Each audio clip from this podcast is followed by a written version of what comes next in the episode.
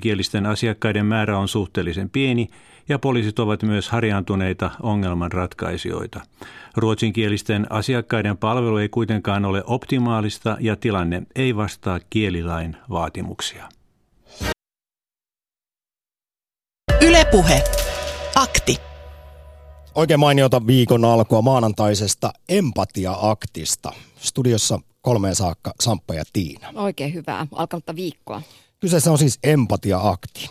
Ja ehkä pääkysymyksenä provosoivasti. Löytyykö Suomesta myötätuntoa ja auttamisen halua vai onko tämä kylmä maa täynnä kylmiä ja itsekkäitä oman napaan tuijottelijoita ja mulkeroita? Ylepuhe. Akti. Soita 020 690 001. Hei lapset, tänään pyörii jouluhyrrä. Me voimme aloittaa joulunvieton jo nyt sillä tavalla, että me autamme sellaisia lapsia, joilla voi olla kylmä tai nälkä jouluna. Voit pyytää isää tai äitiä tekemään kanssasi joulupaketin köyhille lapsille. Kun teet toisen iloiseksi, niin sinulle tulee itsellesikin hyvä mieli. Yle Puhe. Näin muistutettiin jo vuonna 1972 Yleisradion lastenohjelma Hyrrässä. Tulee itsellekin hyvä mieli, kun auttaa muita. Näin se on, kuulkaa rakkaat kuulijat, ihan tutkitustikin. Ja joulu on ovella, tämän vuoden ajan pitäisi olla sitä antamisen sekä hyvän mielen jakamisen aikaa. Vaan onko se sitä Suomessa vuonna 2017? Tänään siis Empatia-aktissa puhutaan auttamisen halusta, epäitsekyydestä ja myötätunnosta. WhatsAppia voi lähettää numeroon 0401638586. Ennen kaikkea kuitenkin soittoja. Kolmeen saakka otetaan vastaan puhelinnumerossa 02069001. Eletäänkö me kylmässä itsekkäässä maassa vai löytyykö täältä myötätuntoa ja auttamisen halua? Onko Suomessa solidaarisuutta ja naapuriapua? Ja tänään ennen kaikkea olisi mahtavaa saada kertomusten ja kokemusten kautta tätä hommaa vietyä eteenpäin. Oletko esimerkiksi itse saanut apua hädän hetkellä? Onko tuntematon henkilö tullut ja aivan pyyteettömästi pelastanut päiväsi tai jopa vielä enemmän? Ja me suomalaisethan ei osata kehua itseämme. Tänään kuitenkin voi ylpeästi soittaa ja nostaa omaa häntäänsä, jos on tullut pyyteettömästi, epäitsekkäästi uhrauduttua on menty tilanteeseen ja autettu elämän kanssa kulkijaa. Tai jos sulla on hyviä tapoja, miten semmoista arkista hyvän tekeväisyyttä vaikkapa teet, niin kerro ihmeessä. Aika moni ehkä haluaisi auttaa enemmän, mutta sitten siinä saattaa olla se kynnys, että ei oikein tiedä miten. Niin, ja sitten meillä Suomessa on myös se, se ongelma aika monella, että avun vastaanottaminen on hankala. Että joku ystävä saattaa tarjota apua, että, että onko sulla, oot, oot sairaana, voisin kautta, no ei, kyllä tässä pärjätään. Niin, ei, tarttis, ei tartte auttaa, vaikka itse asiassa Suomessa on ihan valtavasti avun tarvitsijoita. Nythän siis, kun tässä nyt tätä joulun aikaa eletään, niin – joulupadat ilmestyvät katukuvaan jälkeen. Vuodesta 1906 saakka on pelastusarmeija tätä toimintaa järjestänyt. Sitten on joulupuukeräystä. Kuulemma suomalaisten keskuudessa rahan sijaan tykätään nykyään antaa paljon enemmän tavaralahjoituksia. Pelkästään pääkaupunkiseudulla on yli 10 000 lasta, jotka on esimerkiksi lastensuojelun piirissä huostaanotettuna sijaisperheessä, lastenkodissa tai muuten sellaisessa siis perhetilanteessa, että jouluaattona siellä joulupuun alla on tyhjää, jos edes joulukuusta sieltä sitten asuinpaikasta löytyy.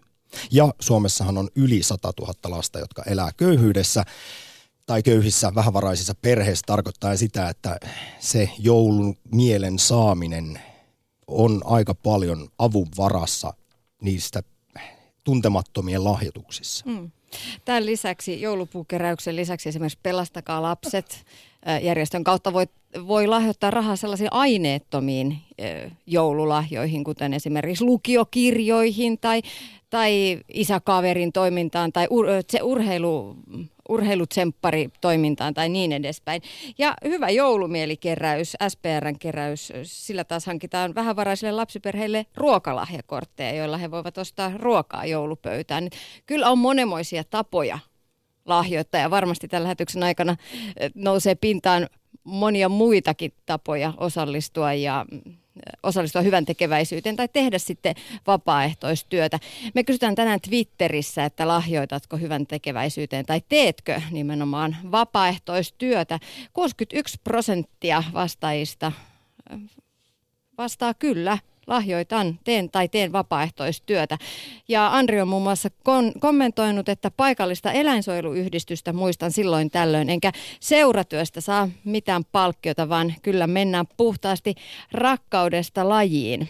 Näin Andri kirjoittaa. Ja Ipellä taas on oikein perustavanlaatuinen ongelma. Mitenköhän tämän saisi ilmaistua ilman, ettei tuntuisi ylpeilyltä. Mutta kyllä, UNICEFin kuukausilahjoittaja näin säännöllisenä hyvän tekeväisyytenä.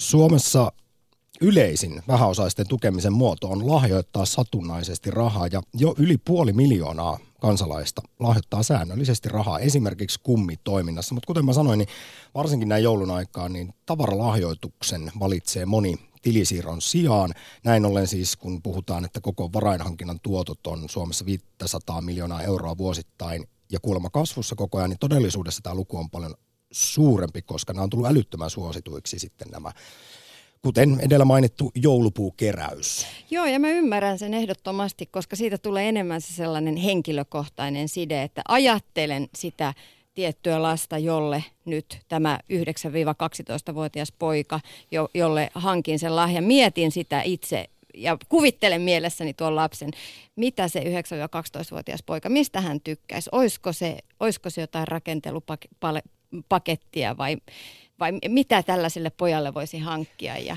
ja tulee enemmän lahjoittajanakin sellainen olo, että ikään kuin oltaisiin oltais jo tuttuja ja se menee niin kuin oikeasti ihmiselle eikä esimerkiksi sitten järjestöjen hallintokuluihin. Itse olen muutamana vuonna tähän esimerkiksi osallistunut ja voin kertoa omasta kokemuksesta, että tulee aivan valtava hyvä mieli, joulumieli. Ja en ole tämän tunteen kanssa yksin, siis tutkimusten mukaan, muistutetaan nyt tässä vaiheessa, uskokaa tai älkää. Tutkimusten mukaan hyvän tekeminen tai esimerkiksi rahan antaminen muille, sen sijaan, että sen käyttäisi sen pätäkän itseensä, niin se lisää onnellisuutta hyvin paljon. Lisäksi hyvän tekeminen alentaa verenpainetta ja esimerkiksi vapaaehtoistyö monien tutkimusten mukaan pidentää elinikää. Jos itse haluat mainostaa sitä, minkälainen fiilis ja onnellisuuden tunne syntyy, kun pääsee tekemään pieniä tai suuria hyviä asioita, ja mitkä on sitten niitä parhaita keinoja auttaa esimerkiksi heikompi osaisia, niin kaikesta tästä tarinoita empatia-aktiin. Kiitos. Ylepuhe. Akti. Soita 020 690 001. Ennen ensimmäistä puhelua niin kuunnellaan onnellisuustutkijaa, niin uskotte varmasti, että tästä aidosti tulee kaikkia positiivisia vaikutuksia, kun hyvää suurin piirtein vähänkin epäitsekkäästi tekee. Mistä kannattaa lähteä liikkeelle, jos haluaa vaikkapa hyvän joulumielen? Asia vastaa lyhyesti seuraavaksi onnellisuustutkija Lotta Uusitalon Malmivaara toisten ihmisten kanssa oleminen ja toisten auttaminen on selkeästi semmoinen ensimmäinen asia, josta kannattaa lähteä liikkeelle. Eli miettii ihan, jos yksi sanontakin on, että, että jos olet oikein onneton, mene ja auta kaveria. Vaikka usein ajatellaan, että eihän minusta ole auttaa, koska minä voin niin huonosti, mutta kyllä se näyttäisi ihan tutkimuksen valossa olevan just toistepäin. Toisen ihmisen läheisyys on todella tärkeää. Me voidaan joka päivä kokea aivan uskomattoman hienoja, kohottavia kohtaamisia, voisi olla liki kenen kanssa tahansa, mutta tähän auttamiseen liittyy se, että me saadaan tulla toisen lähelle, saadaan tuottaa toiselle hyvää mieltä ja ennen kaikkea me koetaan merkityksellisyyttä, joka on hyvin tärkeä onnellisuuden ainesosa. Näin sanoi siis onnellisuustutkija Lotta Uusitalon Malmivaara. Ylepuhe. Akti. Lähetä WhatsApp-viesti studioon 040 163 85 86. Ja ennen kaikkea soita 020 690 001. Ja ensimmäisenä Rouva Espoosta, hyvää päivää. No tervehdys taas. nyt on aivan ihana aihe ja todellakin toisten auttaminen auttaa itseä vaikka minkälaisessa murheenlaaksossa niin valtavan paljon.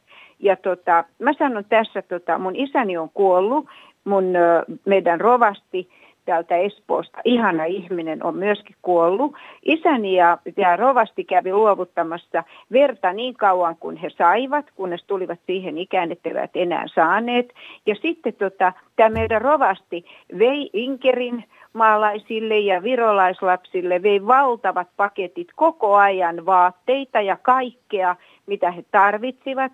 Mun lapsuuden kodissa annettiin joka joulu ja ennen joulua kerättiin vaatteita ja kaikkea mahdollista ja annettiin, annettiin tonne pitkin joka puolelle, missä tarvittiin. Ja meillä oli jopa semmoisia, äiti tiesi semmoisia perheitä, jossa oli oliko niitä nyt 11 lasta tai jotain, niin ihana oli lähettää niille kaikkea, mitä ne tarvitsi. Ja e, tuota, Entäpä Rova Espoosta nykypäivänä? Toi kuulostaa tosi hienolta. Onko, ootko löytänyt hyviä keinoja auttaa? Kyllä. Mun äitini on vanhus ja tota, häntä joudutaan auttaa päivittäin, mutta tota, meidän talossa asuu paljon vanhuksia ja lähettyvillä, niin tota, kun näillä käy niitä hoitajia ynnä muuta, ja sitten kun jotkut hyvää tarkoittavat ystävät kysyy, että voiko mä tulla, voiko mä käydä sulle kaupassa vai voiko mä tehdä sulle jotain, niin sitten nämä nolona sanoo, kun me nähdään kaupassa, sanoo, että että voi jukra, kun en mä just sitä olisi halunnut, mutta mä olisin halunnut, että se olisi vienyt mun kirjat kirjastoon ja tota, tuonut jotain, niin kuin käynyt hakemassa te, viemässä mun lottoni tai jotakin vastaan, mutta ei kehdannut pyytää. Eli kaikista tärkeintä on minun mielestäni, mitä mä oon huomannut, on se, että kysyy tältä, kenen tietää tarvitsevan kuitenkin jotain apua. Leski, rollaattorilla menevä mies tai nainen, niin voi kysyä ihan pokkana tarpeeksi usein, että saa kyllä vastauksen. Niin kysyy, että sano mulle, mitä mä voisin tehdä. Voinko mä viedä vaikka sun roskatulosta, tai voinko mä viedä sun kirjat kirjastoon. Että älä häpeille pyytää pientäkin, pientäkin apua, että se on minulle ilo. Mm. Ja se on ihan totta, se pitää paikkansa. Mutta meillä taitaa olla vähän sitä eh, semmoista häpeän kulttuuria siinä, että tuo julki esimerkiksi oman avun tarpeensa.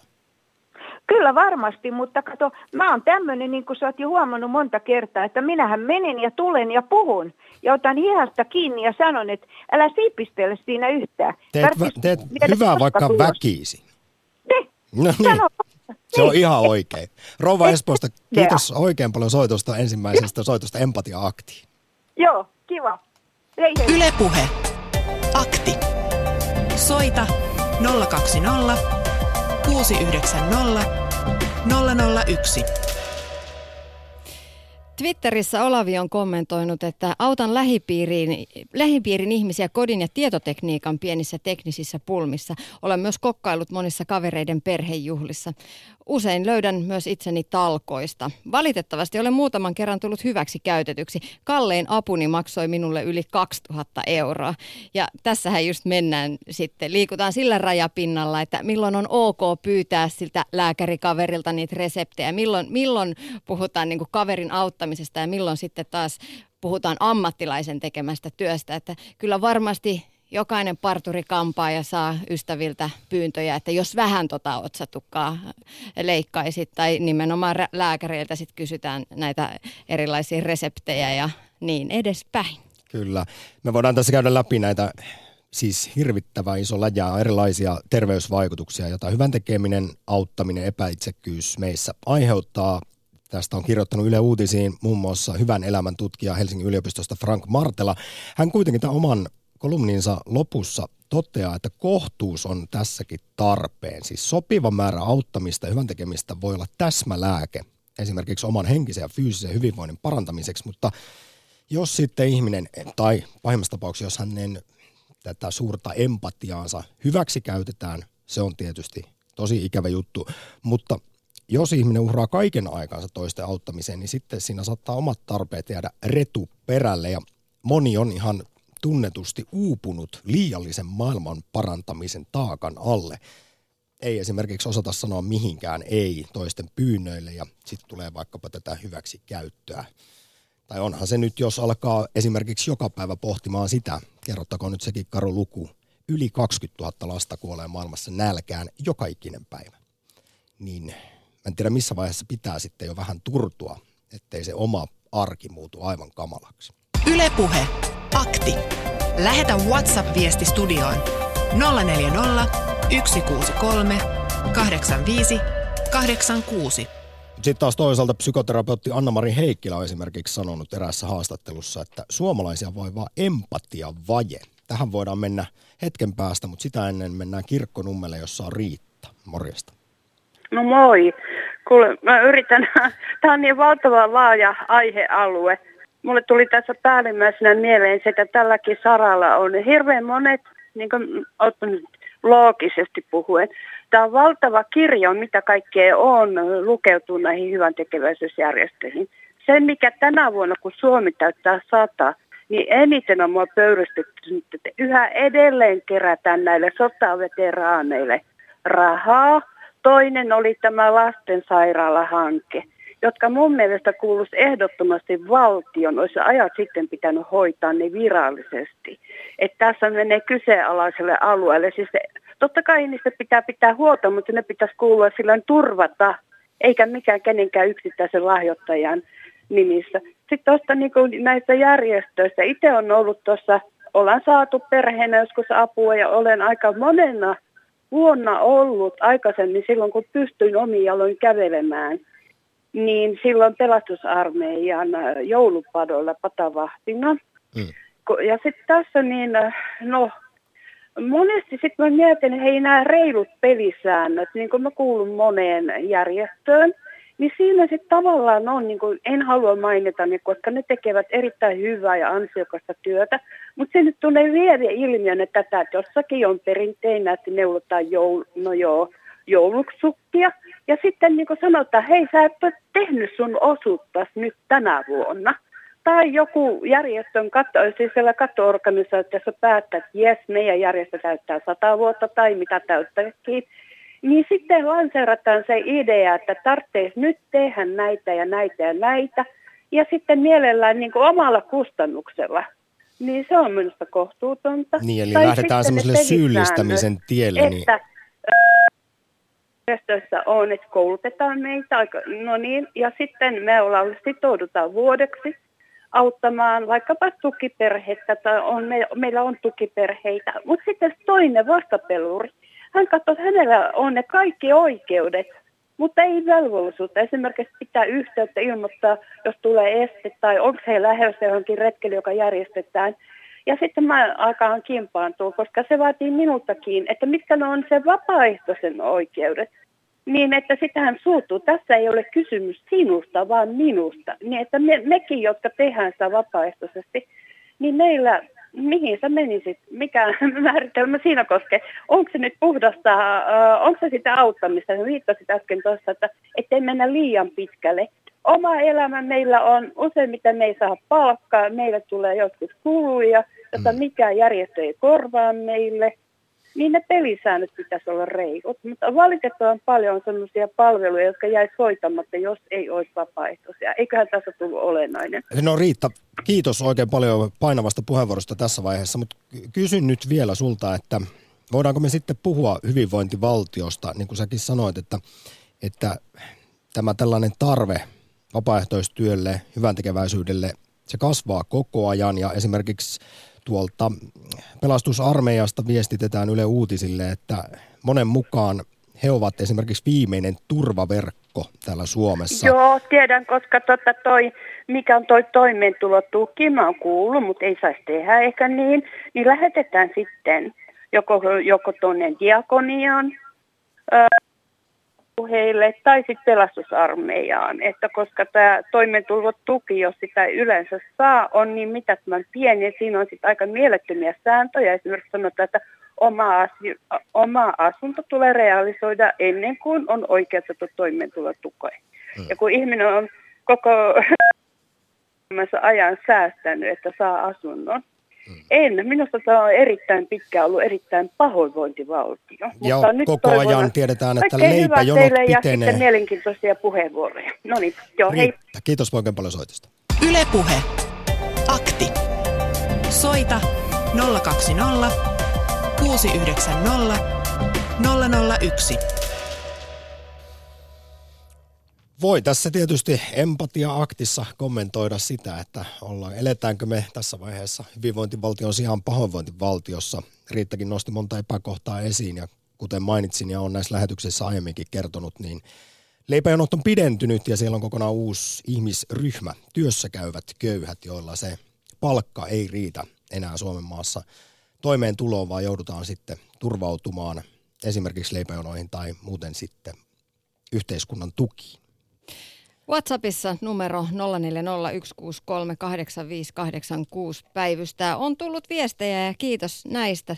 Tässä pieni kooste. Lopetimme meidän perheessä joululahjojen jakamisen, mutta lahjoitimme Plan Internationalin kautta yhden vuohen ja yhden lampaan Afrikkaan, missä myös meidän kummilapsemme asuu. Hei, ihana tärkeä aihe. Itse koen antamisen todella tärkeänä, koska tällä hetkellä rahatilanne hyvä autan mielelläni. Teen sitä aika usein arjessakin, kun huomaan tilanteita, pieniäkin. Vaikka että joku kerää pulloja, käyn antamassa muutaman euron. Tai jos jollain uupuu kassalla hieman loppusummasta. Aina jos sen voi tehdä ilman, että toinen voisi siitä pahastua. Joka kerta on tullut hyvä mieli ja saajan ilme ja sanat on lämmittänyt mieltä. Pieniä arjen kauniita tekoja. Ja siis niitä on itse esimerkiksi tietoisesti pyrkinyt lisäämään vähintään yksi päivässä. Ihan siis tietoisesti. On se sitten jokin edellä mainittu. Se on kumma. No niin kuin ne tutkimuksetkin sanoo kuinka paljon se lisää mielihyvä hormonien tuotantoa päässä. Niin ja kuinka sellaiset pienet asiat ö, muistaa sitten jatkossakin. Itse muistan sen yhden kerran, kun olen erään pienen pojan bussimatkan maksanut, kun poika ei löytänyt sitä rahaa mistään, vaikka äiti oli varmaan laittanut housun taskuihin ja – kyllä se, kyllä se, vaikka siis hyvän tekeväisyys tarkoittaa toisten auttamista il, ilman, että siihen liittyy mm, oman edun tavoittelua, mutta kyllä se väistämättä on jättänyt omaan mieleen sellaisen hyvän pienen henkäyksen, kun silloin kerran autoin. Edes kerran. Lähdetäänkö me nyt siihen keskusteluun, että onko epäitsekkäitä tekoja olemassakaan? niin, niin. Vai onko kaikki lopulta itsekkyyttä, jos se kuitenkin tuo sen pyyteetön vaikkapa antaminen ja hyvän mielen toiselle tekeminen myös itselle hyvää fiilistä. Ja sitten kun me Onko tämä sellainen kyyninen mm. pohdiskelu? Ei niin. lähdetä sinne. No vähän ehkä voitaisiin hämmentää sitäkin soppaa, koska itse olen miettinyt tässä joulun ökykuluttamisen keskuudessa sen röyhyämisen, kun pitää haalia kaiken maailman hilavitkuttimet kaupasta ja ruokaa tehdään yllin kyllin ja sitä menee sitten roskiinkin joulun loputtua, kun, kun kaikkea ei jaksettu syödä. Niin onko sitten oikeuttaako se, että lahjoittaa sen parikymppiä hyvän tekeväisyyteen, niin oikeuttaako se sitten sen ikään kuin sen oman ökykuluttamisen myös? Niin sillä ostaa oman tunnon puhtaaksi. Niin, onko se tällainen pientä anekauppaa? No hei, tässä vaiheessa siterataan nyt psykoterapeutti Anna-Mari Heikkilää, joka on sanonut, että suomalaisia vaivaa empatia vaje, myötätuntovaje sekä muita että itseämme kohtaan. Hän vetoaa yhdysvaltalaisenkin tutkimukseen, jossa kerrottiin suomalaisten olevan yksi vähiten empaattisimmista kansoista maailmassa. Ainakin itseäni tämä kyllä kovasti hätkähdytti tämä kyseinen jenkkitutkimuksen tieto, mutta Psykoterapeutti Heikkilän mukaan tätä tulosta selittää Suomen tunnekielteinen kulttuuri, joka on syntynyt sotien jälkeen. Myötätuntotaitojen kehittyminen on tälle katajaiselle kansalle ollut mahdotonta, kun tunteista ei ole puhuttu eikä toista ole lohdutettu. Moni on jäänyt vaille myötäelämisen taitoja myös siksi, ettei lapsena ole saanut turvallista kiintymyssuhdetta vanhempaan ja empatiataidothan tunnetusti kehittyy niissä varhaisissa ihmissuhteissa. Psykoterapeutti Anna-Maria Heikkilän mukaan nyt olisikin tärkeää, että koko kansa opettelisi todellisia empatiataitoja, tämmöistä pidemmälle vietyä myötätuntoa. Eli se ei ole vaan sitä, että havaitaan toisen paha oloa, vaan että siihen yhdistyisi aina myös toiminta. Pieni tai suuri, mistä mekin ollaan Tiina tässä puhuttu jo empatia-aktissa. Eli myötätuntoon liittyy luon, luonnollisena osana halu auttaa ja helpottaa toisen kärsimystä. Siksi se on empatia tärkeämpää ja mielekkäämpää. Siis halu auttaa ja helpottaa ja tekojen kauttahan se sitten sanat muuttuu todeksi. 020690001 on puhelinnumero tänäänkin aktiin, joka on siis empatia-akti kun kysytään, että löytyykö Suomesta auttamisen halua vai onko täällä vaan pelkkää semmoista omaa napaan tuijottamista, vaivaako meitä kenties empatia vaje ja totta kai niitä positiivisiakin tarinoita olisi ehkä tässä vaiheessa jälleen kiva kuulla muun muassa siitä, jos olet arjessasi kohdannut semmoista pyyteetöntä auttamista. Joku on pelastanut päivän pienellä tai suurella teolla, joku tuiki tuntematon elämän kanssa kulkea. Tai sitten jos haluat ylpeästi kertoa ja halua nyt hyvä ihminen, nostaa omaa häntääsi ja kertoa, miten sä oot tehnyt hyvää ja kuinka hyvä fiilis siitä on syntynyt. Ylepuhe. Akti. Soita 020 690 001.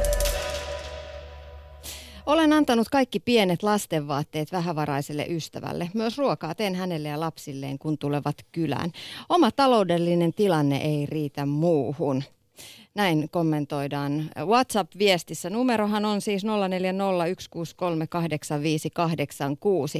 Ja sitten kommenttia tuohon äskeisen äh, puheenaiheeseen, kun puhuttiin siitä, että milloin saa kaverin ammattitaitoa käyttää hyväksi.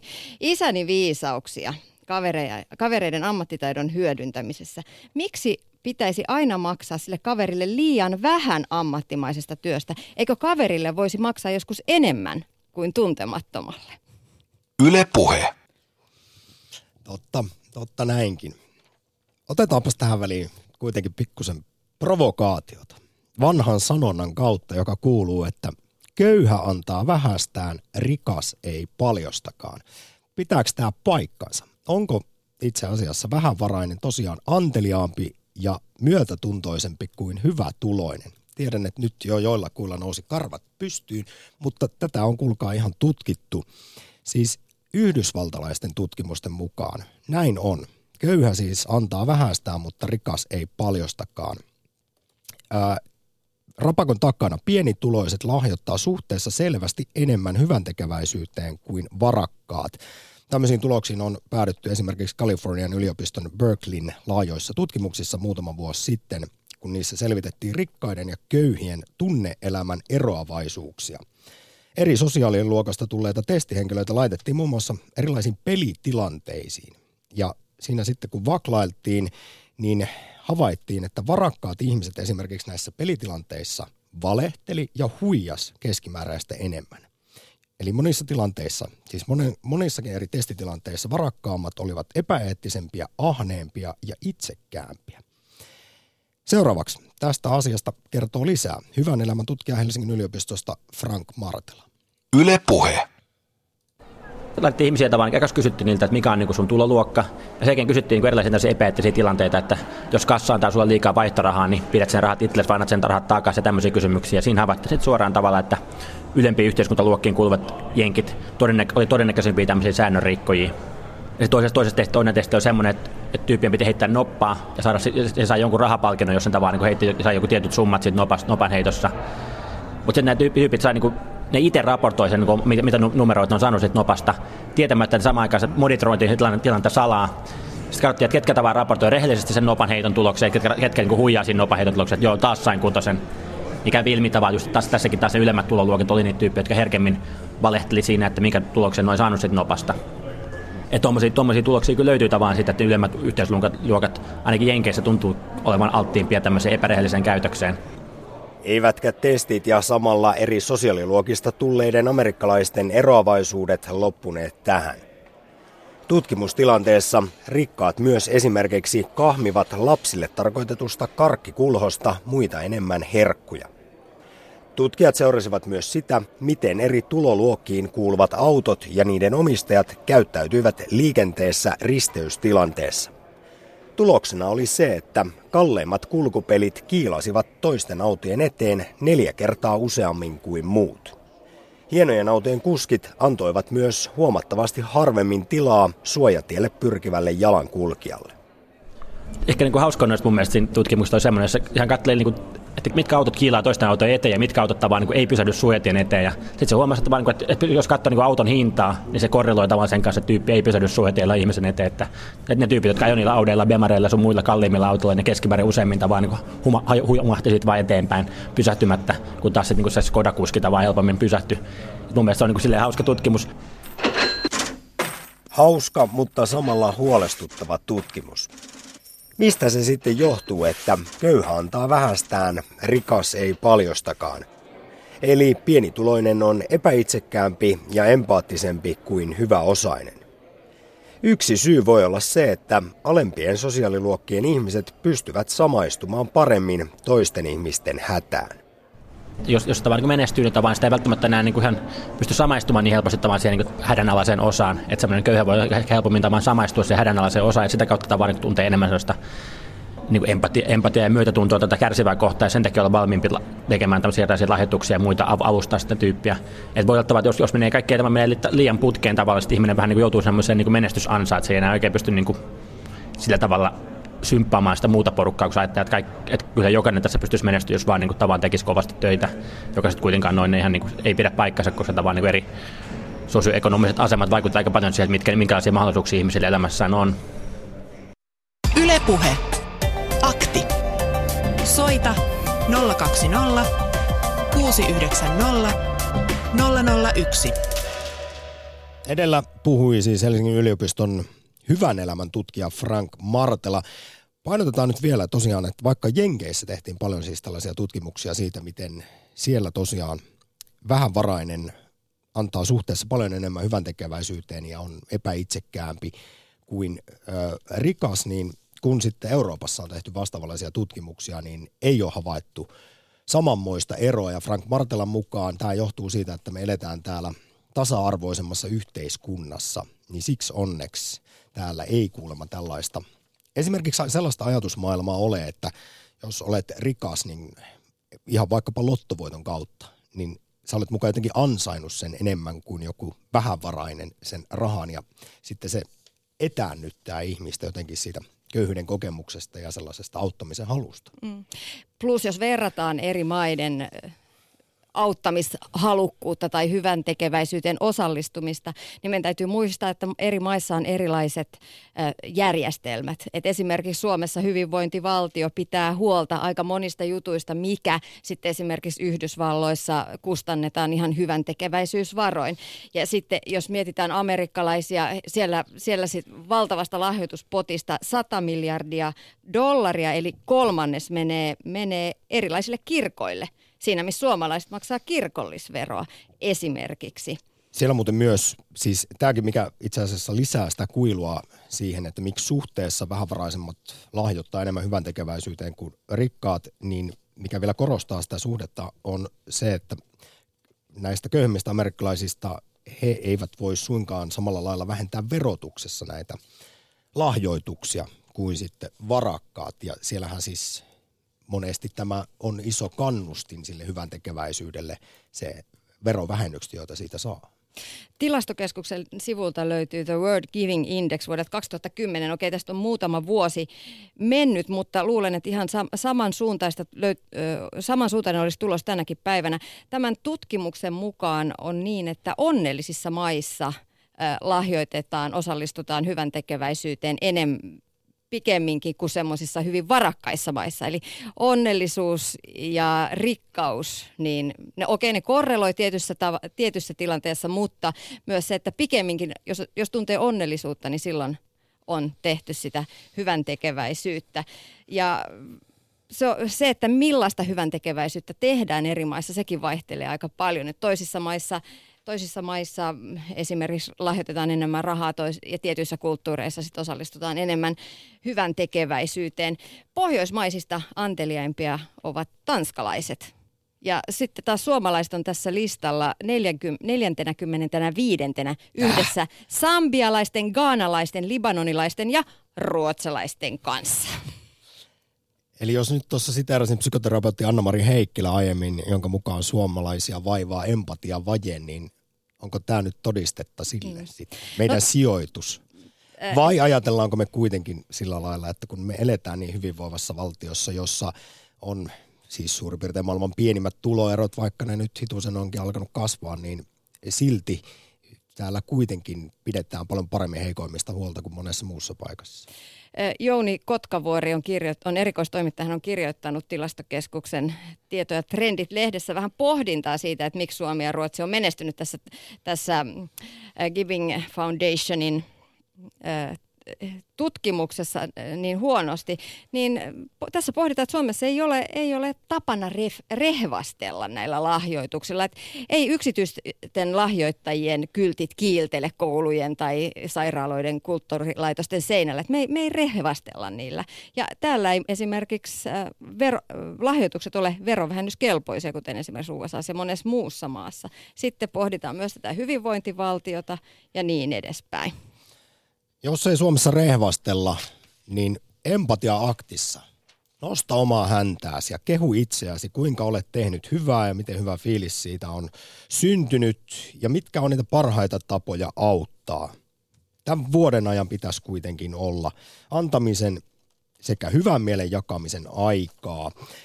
Kerro, miten itse teet hyvää, jos ja jos et tee, niin soita ja kerro. Toisaalta siis mä oon aina halunnut haastatella sosiopaattia tai vieläpä harvinaisempaa laatua olevaa psykopaattia. Jos on sellainen, että ei voisi vähempää kiinnostaa muiden hyvinvointi, niin tuota, ja itse olet tämmöisen diagnoosin saanut, niin kyllä mielelläni juttelisin tällaisenkin henkilön kanssa numerossa 020690001,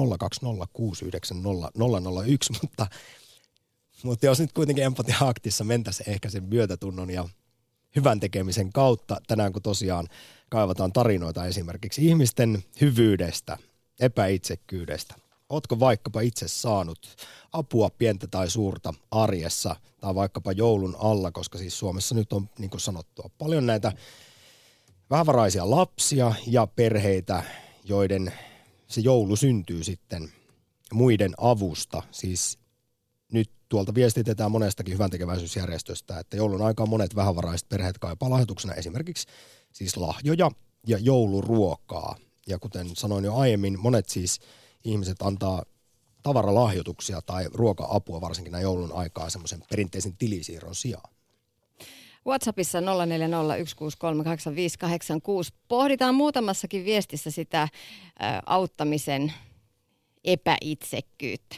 Kun autatte tuntematonta ja teette hyviä tekoja, niin muistakaahan kertoa siitä somessa, koska eihän siinä siinä muuten ole mitään järkeä. Ja toinen viestittäjä Hapa laittaa vähän samansuuntaista viestiä. Autetuille tulisi parempi olo, jos auttajat eivät ylentäisi itseään, kun tekee jotain hyvää. Tällaista erityisesti näkee somessa, jossa etsintä kuulutetaan köyhiä, jotka apua tarvitsevat niin, että saadaan omaa ylevyyttä esille. Ei kovinkaan luterilaista. Lisäksi yritykset pitävät hyvän, hyvän tekeväisyyskampanjoita mainospaikkoina.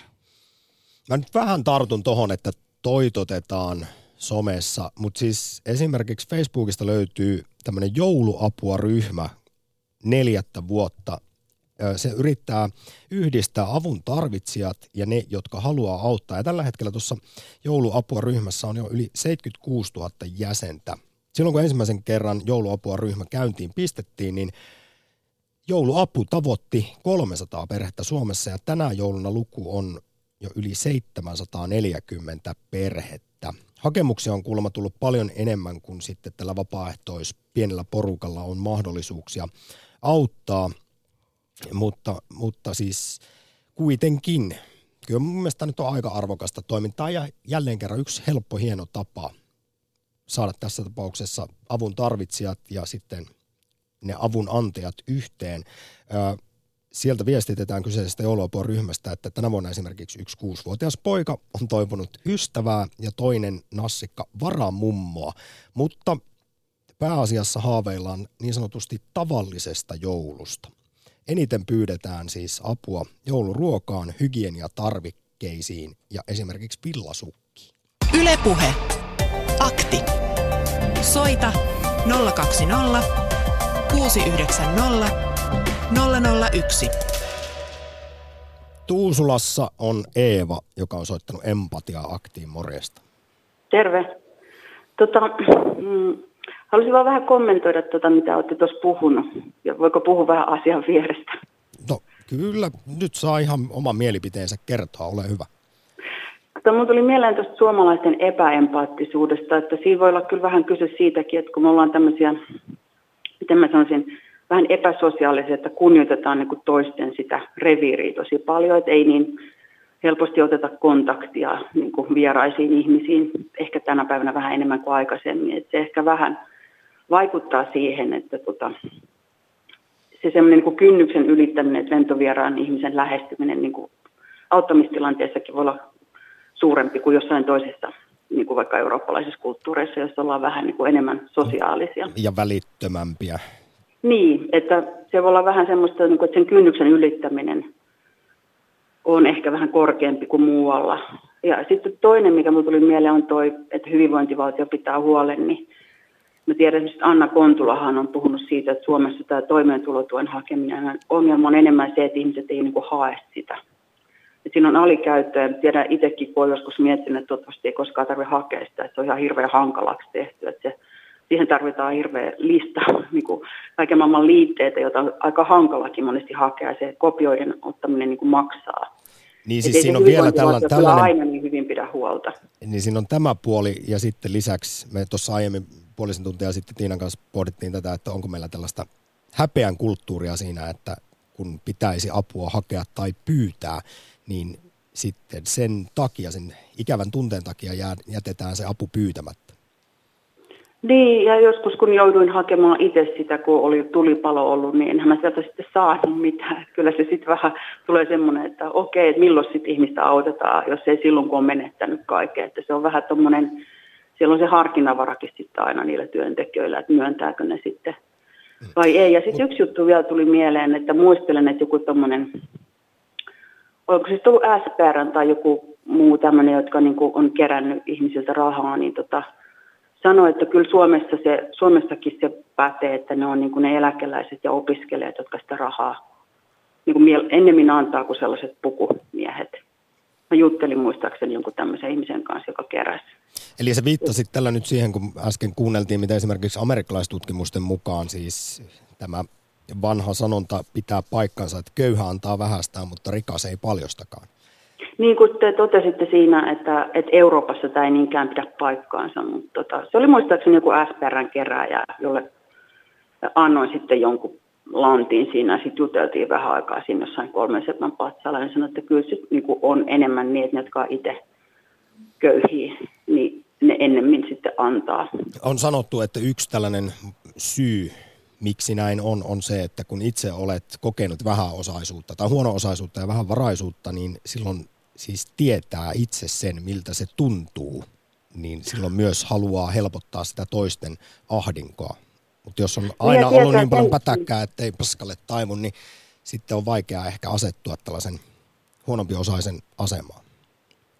Joo, ja jos sitten on semmoisia, kun on semmoisia ajatuksia ilmassa niin kuin helposti, että, että ajatellaan, että se on niin kuin ihmisen oma syy esimerkiksi, että on köyhä, niin jos on itse ollut köyhä ja tietää, että se ei ole oma syy, niin silloin ei ainakaan siitä illuusiosta voi pitää kiinni, vaan tietää, että ihmiset monesti, niin kuin vaikka on kuinka tehnyt parhaansa tai mitä tahansa, niin asiat vaan voi mennä huonosti. Hmm. Kyllä. Itsestä riippumatta. Mutta nyt, Eva, käännän vielä lopuksi sun kanssa tämän tähän positiiviseen nuottiin. Mulla on tässä pitkä lista tutkimuksia, jotka kertoo millaisia esimerkiksi terveysvaikutuksia pyyteettömällä hyvän tekemisellä ja auttamisella on. Siis ihmisten, siis se laskee verenpainetta, lisää onnellisuutta, pidentää elinikää, aivojen mielihyväalueet syttyy oikein huolella, kun vaikkapa lahjoittaa rahaa, niin oletko itse päässyt kokemaan hyvän tekemisen, epäitsekkyyden näitä positiivisia puolia ja hyviä tuntemuksia? Joo, e, puolia toisin. Että tota, ehkä tämä just kun tämä meidän kulttuuri on vähän tämmöinen, mä viittaan siihen, mä joskus maininnut varmaan, että mä siellä Ruotsissa ollut töissä, että siellähän on vähän tämmöinen niin kuin ulospäin suuntautuneempi, että kyllähän se on aika pienestä kiinni, että jos vaikka naapurin poika avaa mulle oven, niin mm niin se ilahduttaa. Mutta sitten vastaavasti, mun mielestä se on semmoinen, niin kuin, miten sitä sanotaan, niin kuin itseään ruokkiva kehä tavallaan, että sitten se, että se kokee itse sen niin hyväksi, niin sitten ehkä helpommin tekee saman toiselle. Että kyllä mä nyt ainakin niitä ovia avaan, mutta mulla on varmaan tähän suomalainen, että mä en nyt halua ruveta kehuskelemaan millään. Et, et, tota, että, mutta kyllä mä niin kuin, ö, annan esimerkiksi rahaa niin kuin vaikka romanikerjäläisille, koska mun käsitys on se, että heillä ei ole niin kuin mitään. No nyt astuit Eeva mahtavasti puhelun loppuun tosi vaarallisille vesille, koska tässä veikkaan, että loppuvartti käsitellään sitä, että tukeeko siinä järjestäytynyttä rikollisuutta vai ei, joten lopetetaan se keskustelu heti tykkänään. Eeva, kiitos oikein paljon sinne Tuusulaan osallistumisesta Empatia-aktiin. Ei mitään. Kiitos teille. Ylepuhe. Akti. Soita 020 690 001. Ja sitten saman tien heilahdetaan Espooseen, jossa on Liisa, morjesta. No hei. Soittelen taas mitä näistä asioista, mitkä on syntynyt, kun tämä on kuunnellut tätä teidän keskustelua, kun on laittanut joulukoristeita esiin. Ja, ja lähinnä ajattelen niin kuin enemmän positiivisella puolella sillä lailla, että, että tota mun tuttavapiirissä kyllä hyvin monet ihmiset lahjoittaa erilaisiin asioihin. Tukevat maahanmuuttajanuoria, pitävät niitä kotonaan, maksavat niiden puolesta lakimaksuja. Itse osallistun aina partioiden ja urheiluseurojen keräyksiin. Ö, olen UNICEFin kuukausilahjoittaja, mutta tärkein ja eniten sydäntä lähellä oleva asia taitaa olla katukoirat, joita tuen jatkuvasti. Myös vaan naapurin vanhuksen olen pyytänyt joulua, joulua viettämään. Eli niitä asioita, jotka ei aina ole mitattavissa, jokaisella meillä lähellä on ja ne tekee todella hyvää. Se on juuri, juuri Liisa näin, ja kun se, yhdytkö siihen, että se ei edes paljon vaadi, kun voi vaikkapa Ei. toisen päivän pelastaa tai jopa joulun? Ei, ei. Kun tietää, että, että siellä on semmoinen, jonka kanssa mä kesälläkin koiran kanssa kulkiessa usein juttelen pihalla, mutta hän ei pääse liikkumaan enää, niin haemme hänet naapurista autolla. Ja täällä on meillä niin kuin joulua sitten, että, että tota, mun äiti on elänyt kuolemansa asti meidän kanssa, eli mä oon tottunut olemaan vanhuksien kanssa hyvin paljon. Ja, ja, ja tota, mutta sitten tämmöisiä asioita ei voi välttämättä mitata. Aivan. Että ne, on, ne, ne ei missään tutkimuksissa ehkä tuu näkyviä. Niin kuin tuolla on ollut teilläkin puhetta aikaisemmin, että suomalaiset ei ehkä, ainakaan me vanhemmat jo, niin ei tuoda välttämättä esiin näitä asioita missään somessa, vaan me tehdään niitä niin kuin aika luonnollisesti. Juuri, tota- juuri näin. Ja siis summa summarum, täältä löytyy vielä sellaista esimerkiksi naapuriapua. Ja emme kärsi niin pahasta empatiavajeesta kuin mistä tässä nyt on tässäkin lähetyksessä En, en oikein usko, kun katson lähipiiriäni ja ystäviäni ja, ja ihmisiä, niin jokaisella tuntuu olevan jonkunnäköinen käsityö meneillään, meneillään jonnekin. Tai, tai todella maahanmuuttajien kanssa monet tekee hirveän paljon arvokasta, arvokasta työtä, että, jota, jota täytyy suunnattomasti mun mielestä kunnioittaa. Ja se ei välttämättä ole missään tutkimuksessa näkyvissä.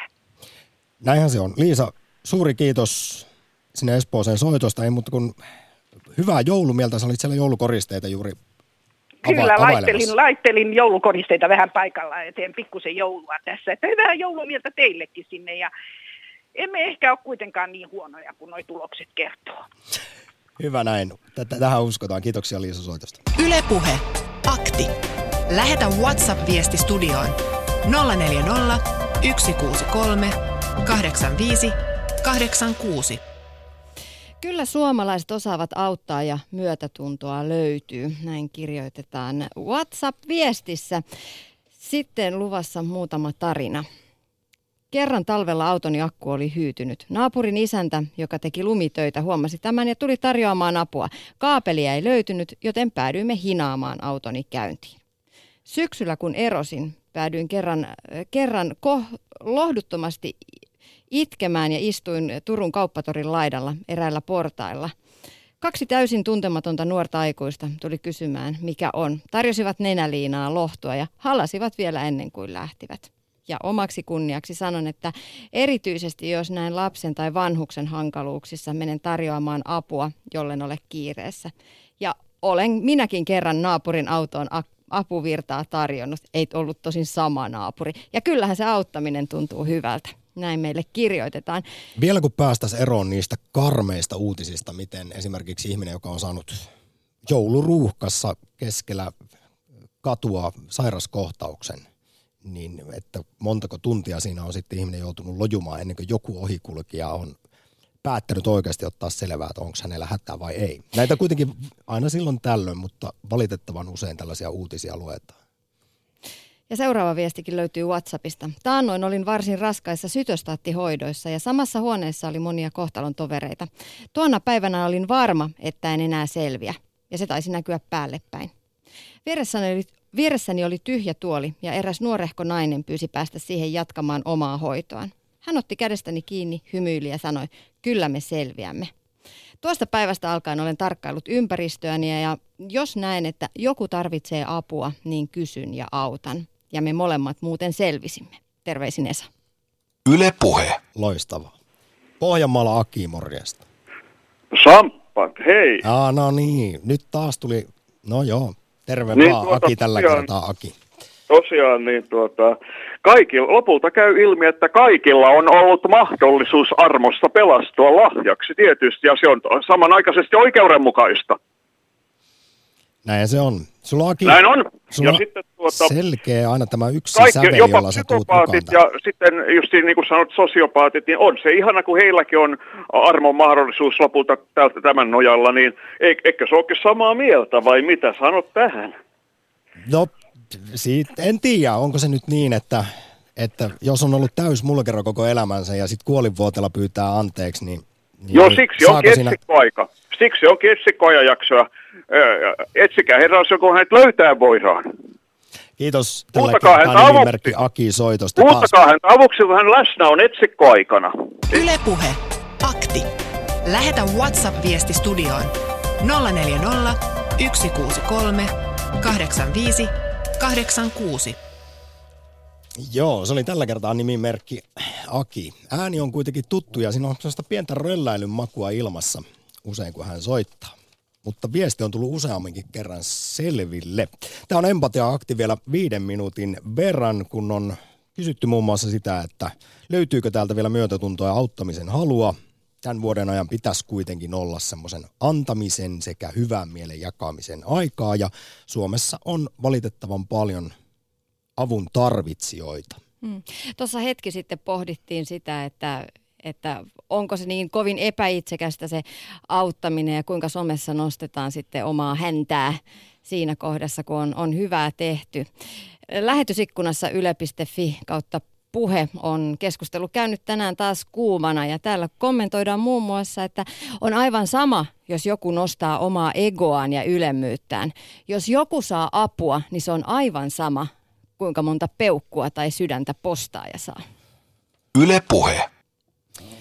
Me pidetään me ihmiset itseämme usein järkevinä ja myötätuntoisia, mutta niin se vaan menee, että meidän empatia toimii erittäin omituisella tavalla ja epäloogisesti, joskus jopa makaberisti. Seuraavaksi tästä asiasta kertoo psykologi Tapani Riekki Helsingin yliopistosta. Haastattelin häntä ihmisten omituisesta empatian toimivuudesta, jos näin voidaan sanoa, muutama vuosi sitten. Erässä amerikkalaisessa tutkimuksessa tutkittiin ihmisten halua auttaa hädässä olevia lapsia. Mahdollisuutena oli auttaa joko yhtä lasta tai kahdeksaa lasta. Tulokset olivat aika häkellyttävät. Jos kyseessä oli vain yksi lapsi, ihmiset lahjoittivat keskimäärin 11 dollaria hyvän tekeväisyyteen. Jos kyseessä oli kahdeksan lasta, tulos tippui puoleen, eli ihmiset antoi vain 5 dollaria rahaa hyvän tekeväisyyteen. Tämä tutkimustulos on yhtenevä monien muiden tutkimustulosten kanssa, jossa huomataan, että mitä helpommin me identifikoidutaan avun kohteeseen, sitä herkemmin me annetaan apua. Sen sijaan, jos avun kohde on hyvin abstrakti tai numeroina esitettävä vaikka 200 lasta, emme yleensä niin helposti anna rahaa tai sitoudu hyvään tekeväisyyteen. Psykologi Tapani Riekki Helsingin yliopistosta. Siis Josif Stalinin on väitetty sanoneen, että yhden kuolema on tragedia, mutta miljoonan kuolema on vain tilasto. Isä Aurinkoinen oli siis oikeassa. Omalla tavallaan kyllä, mutta tietenkin tämä vaan kertoo siitä päätöksentekijästä, ei niistä miljoona ihmisen perheenjäsenistä. Eli tämä omalla tavallaan alleviivaa ehkä semmoista laajempaa ilmiötä, mikä meidän ajattelu liittyy. Puhutaan sisä-ulkoryhmistä. Eli siitä, että ketkä meille on läheisiä, ketkä me lasketaan kuuluvaksi omaan porukkaan ja ketkä on niin meidän jengiläisiä tai klaanilaisia tai ketkä on meidän läheisiä. Heitä kohtaan meillä on automaattisesti huomattavasti voimakkaampi empatiatunne tai altruistinen taipumus auttaa. Ja isä aurinko on sellainen miljoona ihmistä, on vain abstrakti luku, jotka ei välttämättä ole ihmisiä laisinkaan. Yle Puhe. Näin siis psykologi Tapani Riekki Helsingin yliopistosta ja tosiaan tutkimukset vahve, vahvistaa sen, jonka jo äiti Teresakin on sanonut tai ainakin väitetty sanoneen, jos katson massoja, en auta, mutta jos katson yhtä, niin autan. Eli tutkimuksessa on havaittu, että kun meille tarjotaan tietoa, heti kun tarjotaan tietoa useammasta kuin yhdestä hädässä olevasta ihmisestä, niin jostain syystä meidän myötätunto vähenee. Siis kun on kaksi hädässä olevaa lasta, niin ihmiset availevat kukkaron nyörejä vähemmän kuin jos heille kerrotaan tarina yhdestä hädässä olevasta lapsesta. Tämä on hyvin kummallista, jos tuossa sanoin, että aiheena oli se, miten meidän empatia toimii oudosti ja jopa magaberisti, niin näin se nyt vaan tutkimusten mukaan menee. Ylepuhe. Akti. Arkisin kello kaksi. Ja siinä on ehkä vastaus myös sitten siihen, miksi aika usein tällaiset vaikkapa hyvän tekeväisyysjärjestöt, kun pyytävät lahjoituksia, niin miksi siinä on esimerkiksi yksi tällainen hädässä oleva lapsi ja hänen kuva, kun se ihan tiedetään, että se herättää meissä sen auttamisen halun ja myötätunnon, kuin että siinä olisi pitkät tilastot siitä, että parhaillaankin tänäänkin yli 20 000 lasta kuolee nälkään, kuten joka päivä tässä maailmassa. Hurjia lukuja. Me olemme tänään Twitterissä kysyneet, lahjoitatko hyvän tekeväisyyteen tai teetkö vapaaehtoistyötä ja 58 prosenttia vastaajista vastaa, että kyllä, 42 prosenttia en. Siinä olisi vähän 42 prosentilla skarppaamisen paikka. Ja mahdollisuus parantaa omaa hyvinvointia, koska toisten auttaminen kaikkien tutkimusten mukaan laskee verenpainetta, pidentää elinikää, lisää onnellisuutta. Tämä on hirvittävä lista tässä näistä mm. hyvän tekeväisyyden terveysvaikutuksista. Ja ehkä menee vähän mainostuksen piikkiin, mutta netistä löytyy esimerkiksi tämmöinen HIOP 100-sivusto, jossa, jossa voi katsoa avoimia vapaaehtoistyöpaikkoja ja antaa päivä vapaaehtoisena. Ja vuosi sitten muuten Yle Uutiset teki auttamiskoneen ja se toimii tänäkin päivänä. Haluatko auttaa, mutta et tiedä miten? Katso Ylen auttamiskoneesta vinkit hyvän tekemiseen. Kiitos tässä vaiheessa osallistumisesta maanantaiseen empatia-aktiin. Nyt kello kolmen uutisiin.